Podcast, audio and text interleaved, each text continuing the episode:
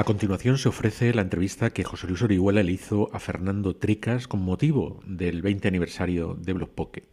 La misión original fue el 26 de enero de 2021.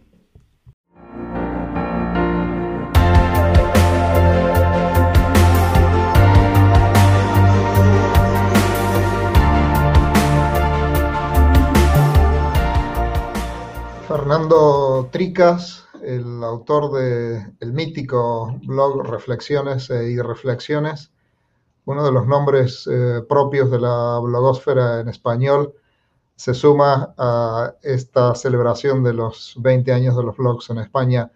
Fernando Tricas, un abrazo enorme, muchas gracias por estar acá. Un abrazo, muchas gracias Luis por, por, por pensar en mí, muchas gracias Antonio también y enhorabuena por esos 20 años a los que luego nos hemos ido incorporando todos los demás. Bueno, Fernando, eh, tú empezaste en el 2002 eh, reflexiones eh, y reflexiones en, en, una plataforma de la que vamos a hablar también, que es Blogalia. yo creo que fue la primera plataforma de gestión de blogs nativa en español, ya lo vamos a confirmar. Eh, impulsada por, por Víctor Ruiz. Eh, y una de las cosas, una de las muchas cosas curiosas de, tu blog eh, es que sigue estando en, la misma plataforma. ¿no? Muchos de nosotros empezamos en, en, Blogger o en otras plataformas, hemos ido cambiando a Mobile Type, a WordPress o a otras. reflexiones y reflexiones de 2002 sigue en Blogalia. Sí, sigue allí, sigue allí. Para mí, tú sabes que, mi profesión es la de informático y, yo me aproximé a los blogs eh, un poco eh, tratando de, no ser el informático en estos temas. Es decir, eh, me venía muy bien que Víctor hubiera creado la plataforma, le, le estaré eternamente agradecido y que nos liberara, me liberara a mí en particular de, de lo que sería la instalación de cosas, eh, la gestión de una plataforma, etcétera, etcétera. Es verdad que en muy puntuales ocasiones le hemos echado una mano cuando ha habido algún problemilla, pero, pero para mí era un, ejercicio liberador. Era un sitio en el que eh, tenías ese folio en blanco al que aludíamos cuando empezábamos y en el que tú podías escribir sin preocuparte de nada más. En ese sentido, pues Blogalia fue una casa muy agradable que últimamente, bueno, pues ha perdido un poco de empuje, ya publicamos pocos allí, pero sigue viva y, muy a gusto estamos. Bueno, eh, podríamos describir un poco esta, esta plataforma y esta experiencia, eh, explicarle sobre todo a los eh, seguidores de este espacio más, más jóvenes qué es Blogalia y por qué fue tan importante en, en la historia de la blogosfera en español. Bueno, eh, Blogalia es, eh, a mí me gustaría decir que casi es una obra de, amor de, Víctor Ruiz hacia sus amigos. Eh, veía que tenía muchos amigos en el mundo de la divulgación, divulgación científica fundamentalmente, pero también literaria y de otros estilos, y, y él veía que sus amigos no tenían facilidades para publicar en Internet. Entonces, eh, él lo que hizo fue una plataforma en la que fuera muy sencillo para, ya digo, sus amigos que tenían intereses en, publicar cosas, en tener una página web sin complicaciones, como he dicho, la mía propia. Eh, bueno, por una manera muy sencilla, facilitarles esa publicación en Internet. Curiosamente, claro, como al principio eran todos amigos de Víctor, había una sensación de amistad, de cercanía, de proximidad que se extendía sin demasiados problemas a, todos los que íbamos llegando, porque aunque es cierto que probablemente mi, blog fuera uno de los primeros que hubo allí por, proximidad con Víctor por otros temas, el mundo del software libre, barra punto, etcétera, etcétera. Eh, lo cierto es que yo no tenía contacto con esas otras personas, pero bueno, ya sabes el dicho ese de los amigos de mis amigos son mis amigos. Y allí se, se producía tal cual. Nos leíamos, nos comentábamos, nos apoyábamos, era, era, bueno, pues una comunidad, no solo era un sitio de publicación de blogs, sino que eh, hablábamos positivamente y estábamos seguros de que todos los que estábamos allí nos, nos respaldábamos y nos apoyábamos. Entonces, fue no solo la posibilidad de publicar, sino esa cercanía, esa, esa sensación de cercanía y amistad que produce Internet en las condiciones adecuadas y ese espíritu de, bueno, mantener este sitio vivo, limpio, agradable, interesante, todas esas cuestiones. E inicialmente funcionaba, bueno, y sigue así, funcionaba por invitación.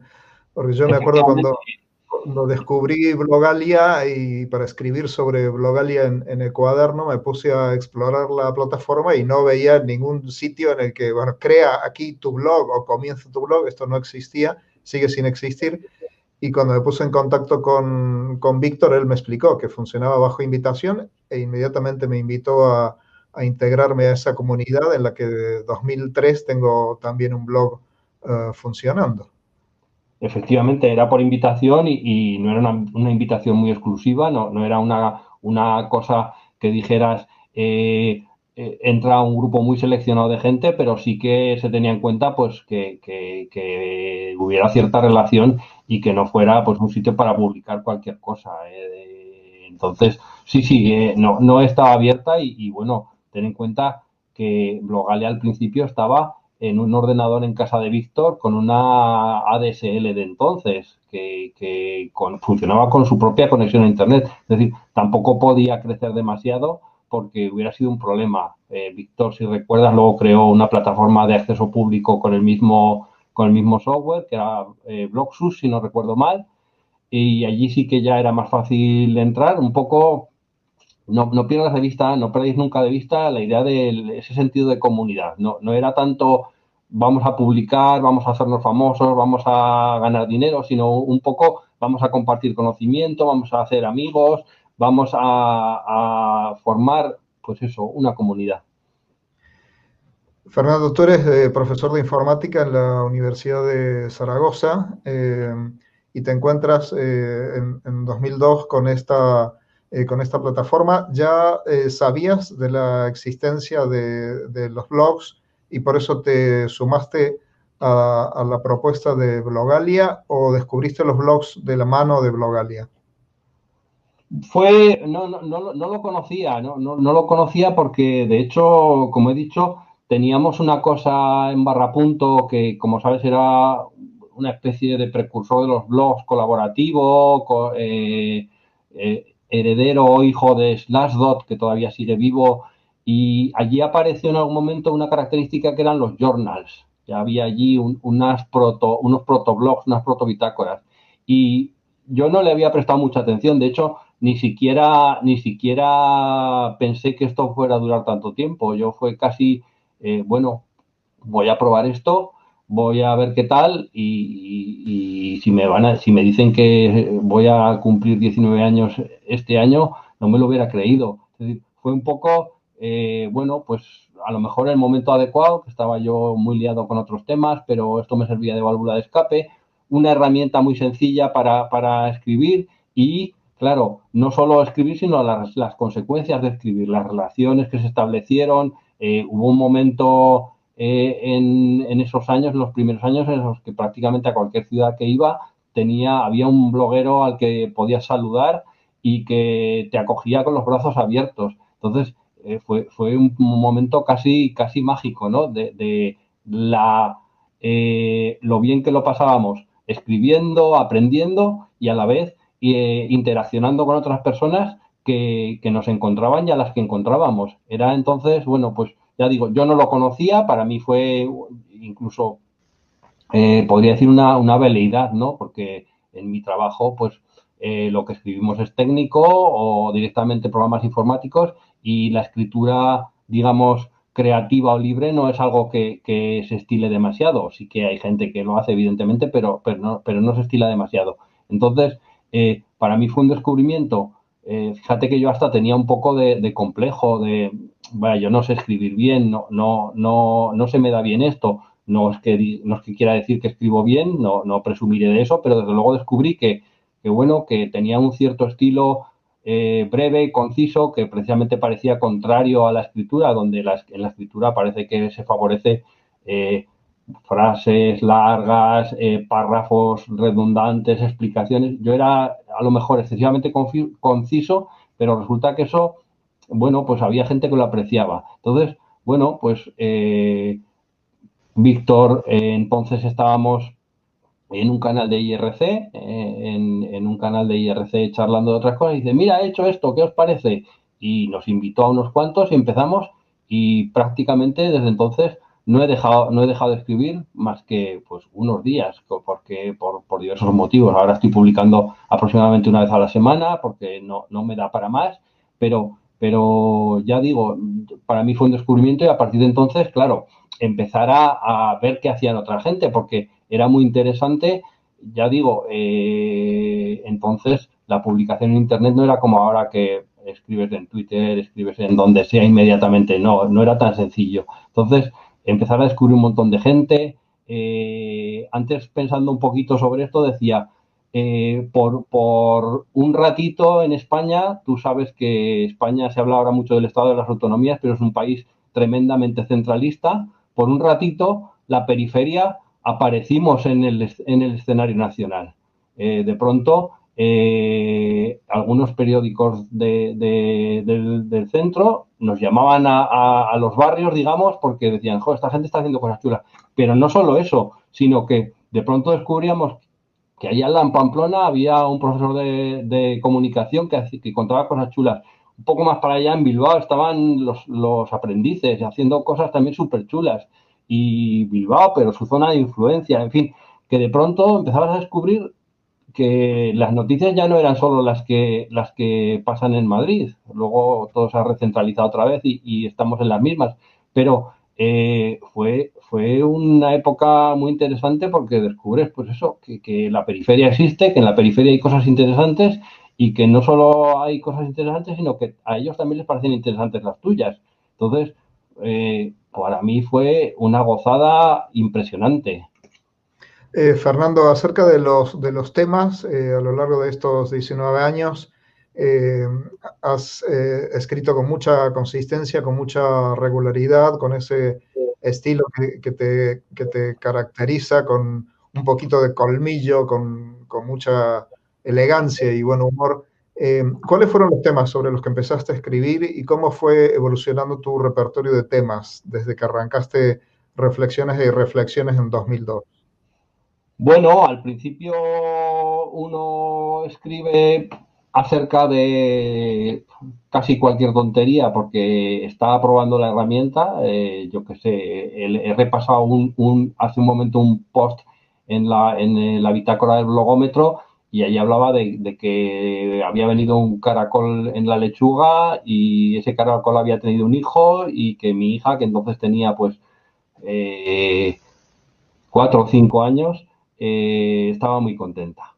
Pero, como decíamos, pues rápidamente descubres a otra gente, empiezas a hablar de ellos, empiezas a conversar, te acuerdas de la conversación, eh, cómo escribíamos, nos respondíamos y empiezas a descubrir el panorama más amplio. Eh, esto también pasa a nivel internacional, empiezas a ver que aparecen un montón de servicios, aquello de la web 2.0, eh, hubo un momento de efervescencia en que cada día aparecía un servicio nuevo. Te acordarás seguramente aquellas, aquellas imágenes de los logos de la web 2.0 que yo todavía uso en algunas ocasiones. fíjate que, que ahora ha habido un pequeño un pequeño grande retroceso, ¿no? Todo se ha recentralizado no solo geográficamente, sino también en los servicios. Parece que hay muy pocos servicios muy concretos, muy poderosos y que ejercen, pues, eh, un monopolio muy importante. Entonces, empecé a hablar de eso. Eh, probaba muchísimos servicios. Eh, mis amigos se reían muchas veces porque cuando entraban en el servicio, pues a veces ya estaba yo allí o, recién entraban ellos, entrábamos, en fin, te acordarás, probábamos un montón de cosas, había, había una efervescencia que, era eh, muy interesante. Entonces empezamos a hablar, empecé a hablar de eso. También eh, otra cosa que, me, hablaba al principio fue de, conferencias y actividades que se organizaban en Zaragoza. Cuando alguien venía y contaba algo interesante, pues me gustaba hacer un, resumen, lo que vi y entendí, decía yo y, señalaba media docena, tres, cuatro ideas principales de aquella conferencia y aquella charla. Y así empezamos. ¿Cómo ha evolucionado? Bueno, pues ahora ya hay muchos menos servicios que probar. Parece que los servicios ya se van eh, haciendo, ya digo, por un lado centralizando y por otro son servicios mucho más sofisticados que no son tan, directos de probar. Y por otro llado, pues de lecturas, una de las cosas que a mí me ha quedado de la blogosfera y que además te he oído decir a ti muchas veces es lo que hemos llegado a leer a, raíz de estar en Internet. Es decir, Internet nos ha convertido en lectores ávidos de, muchas cosas. Entonces, ¿qué, ¿qué, hago yo ahora? Pues sigo leyendo, sigo leyendo 10, 12 artículos, 15 de, de Internet de cada, que encuentro en distintos sitios cada día eh, y voy guardando los que me gustan para que cuando tengo un rato, pues escribir una entrada explicándolos. Lo que hago normalmente es eh, traducir alguna parte o, comentar alguna parte, mostrar la citada, porque creo en, que en Internet hay que enlazar y citar, que es algo que se ha perdido en muchos aspectos. Es, eh, un medio jamás te enlazará. Eh, y los blogs tenían eso, enlazar y citar.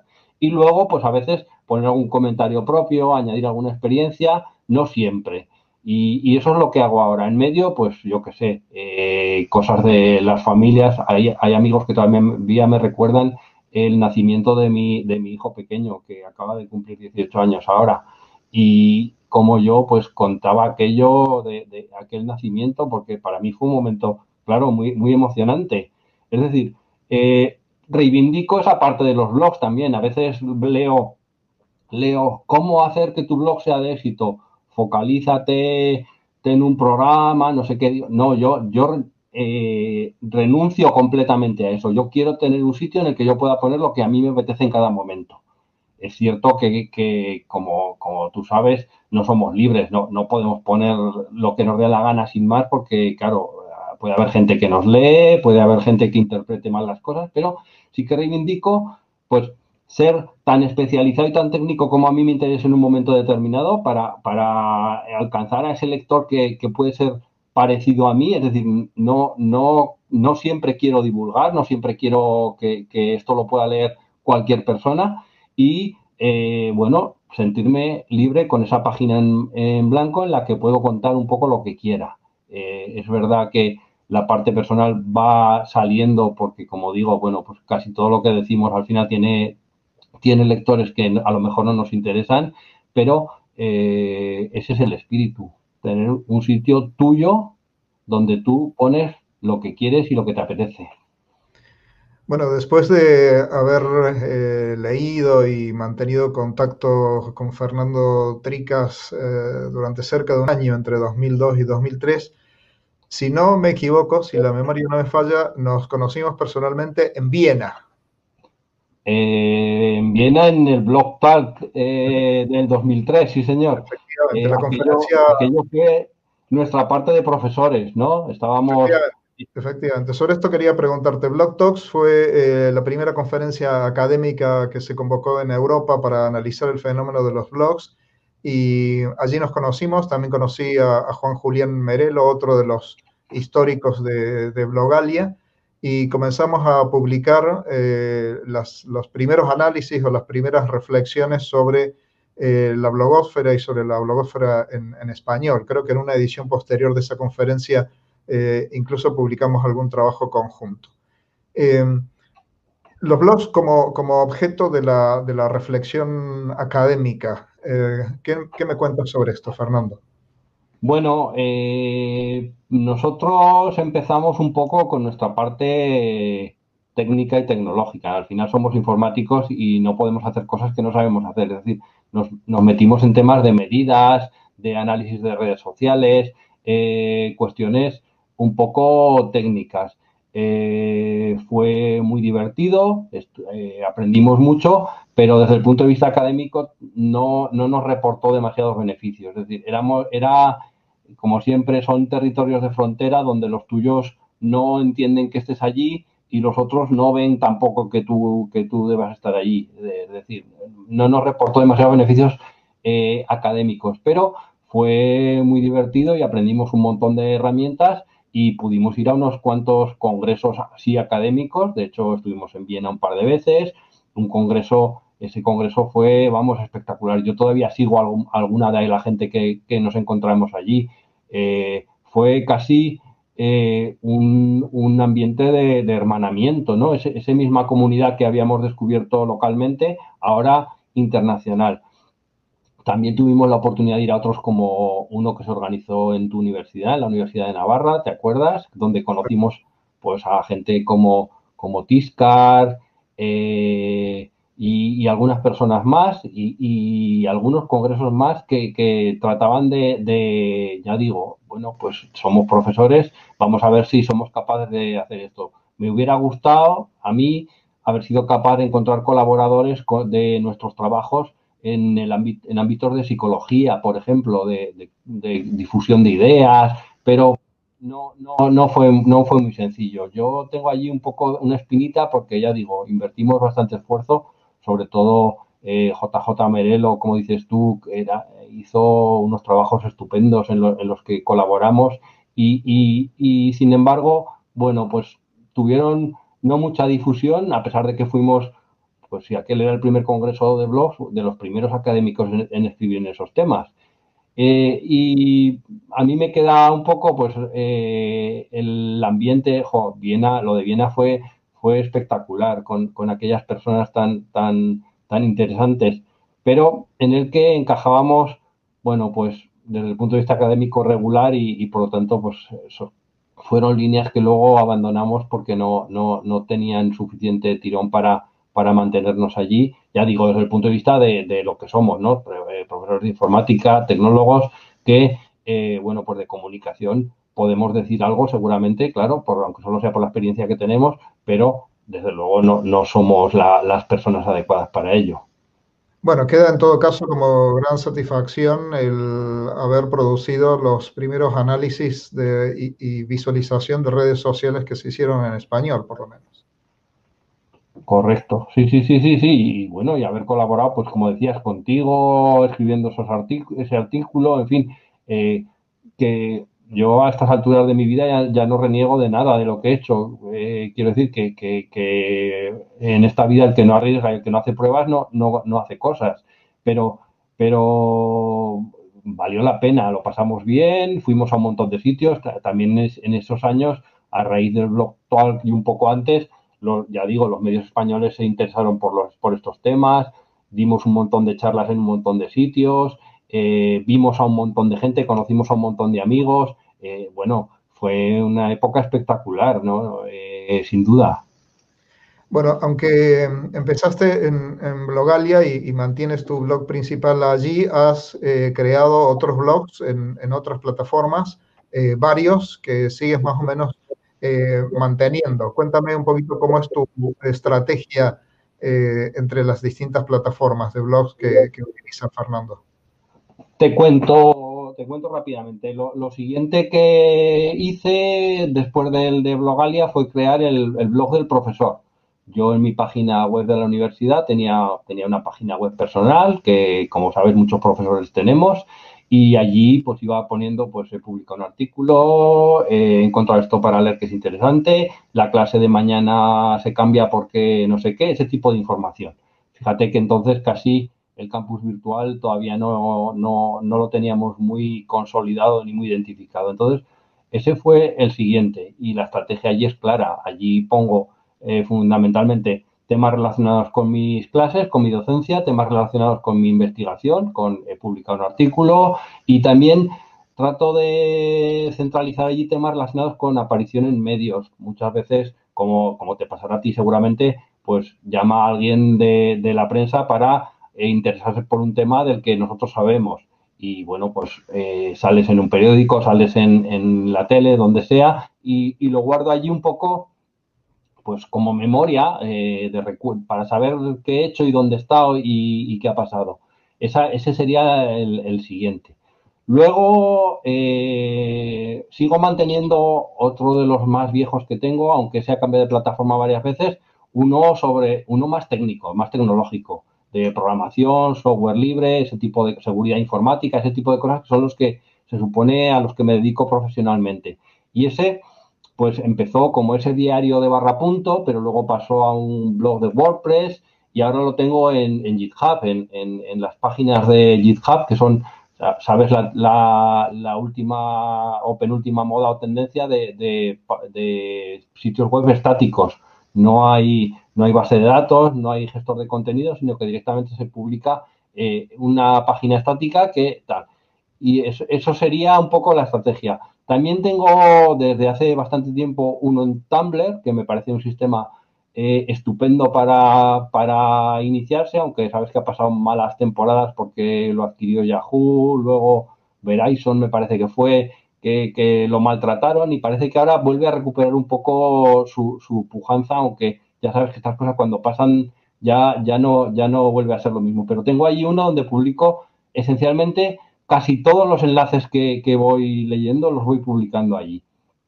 Y bueno, eh, en marzo de este año, no sé si antes o después de que empezara el confinamiento de la pandemia, me creé uno en dev.to, dev2, eh, donde escribo a veces recetitas de, temas técnicos eh, en inglés, en, mi, en, mi, pobre inglés. Es decir, no, la, conclusión es no tengo estrategia, pero sí que voy tratando de publicar en sitios donde creo que tienen sentido. Es decir, mantengo mi blog de Blogalia, estoy encantado.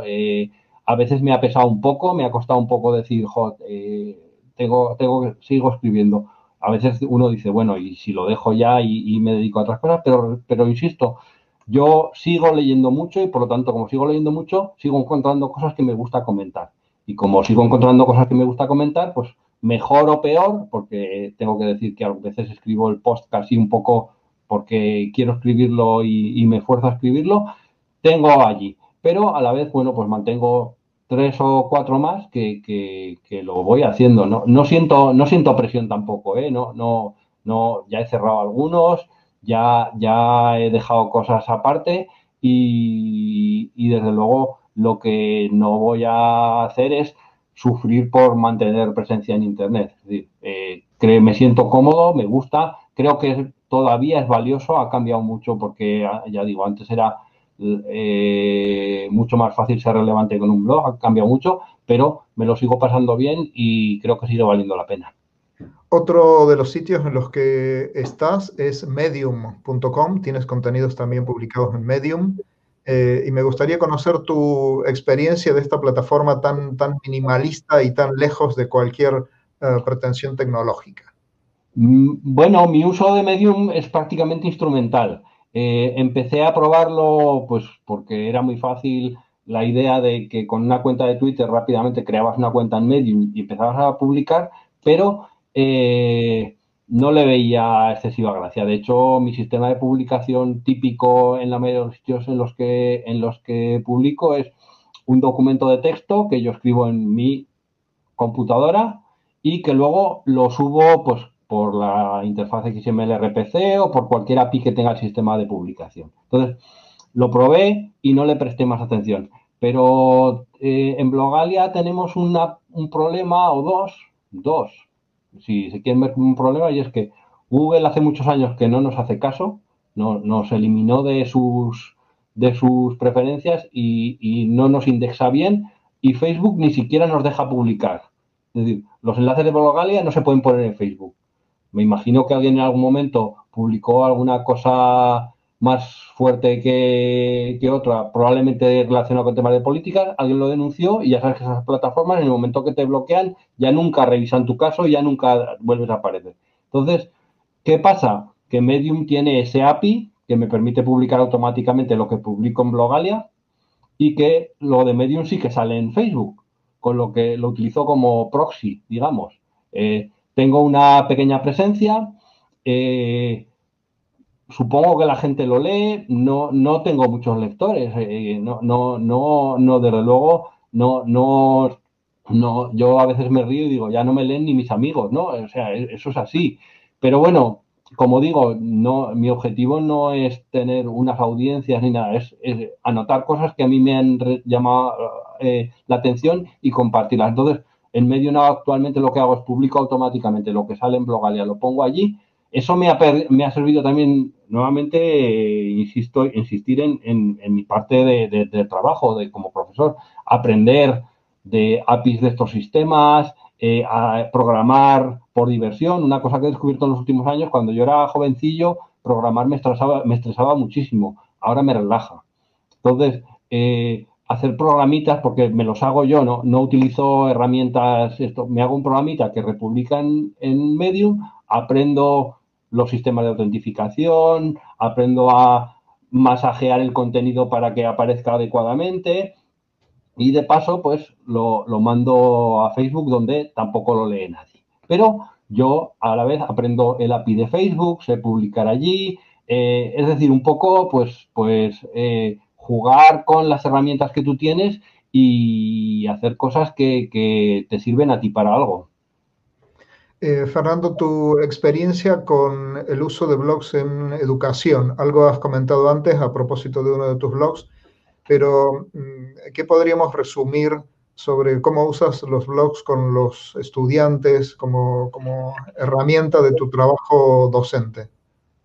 Bueno, eh, tengo que decir que los uso muy poco. Eh, en el siguiente sentido, mis estudiantes son estudiantes de ingenierías y cosas así, lo que significa que, bueno, pues sus objetivos cuando se relacionan conmigo es aprender a programar, aprender seguridad informática. Entonces, me da mucho miedo, siempre me ha dado mucho miedo añadirles eh, peso adicional de que tengan que aprender cosas que no necesitan estrictamente para su, para su esto. Pero sí que es cierto que yo, siendo un usuario del campus virtual que nos proporciona la universidad, creo que el campus virtual es un jardín vallado, una puerta cerrada. Y creo que como profesores, no, los materiales, lo que aprendemos, lo que sabemos, debemos publicarlo eh, al, al, exterior libremente, es decir, no solo para nuestros estudiantes, sino para el que quiera poder utilizarlo. Y en ese sentido, me viene bien tener esa página web, ese blog donde publico pues, mis, mis documentos, mi bibliografía, las herramientas que, eh, las presentaciones que uso, etcétera, etcétera. Y también me da la impresión eh, de que mi presencia en blogs, en redes sociales, etcétera, etcétera, no es algo que, la mayoría aprecien, pero sí que hay algunos de esos estudiantes y algunos incluso de mis compañeros que con el tiempo han dicho, anda, pues esto puede ser interesante. Y les ayuda a completar esa faceta más técnica con una faceta más, eh, pues de contar lo que hacen, de, eh, relacionarse con la sociedad, de hacer cosas. No es algo que yo me sienta cómodo diciéndoles tenéis que hacerlo, pero sí que es algo que me siento cómodo diciendo, mira, yo lo hago y a mí me ha ido bien.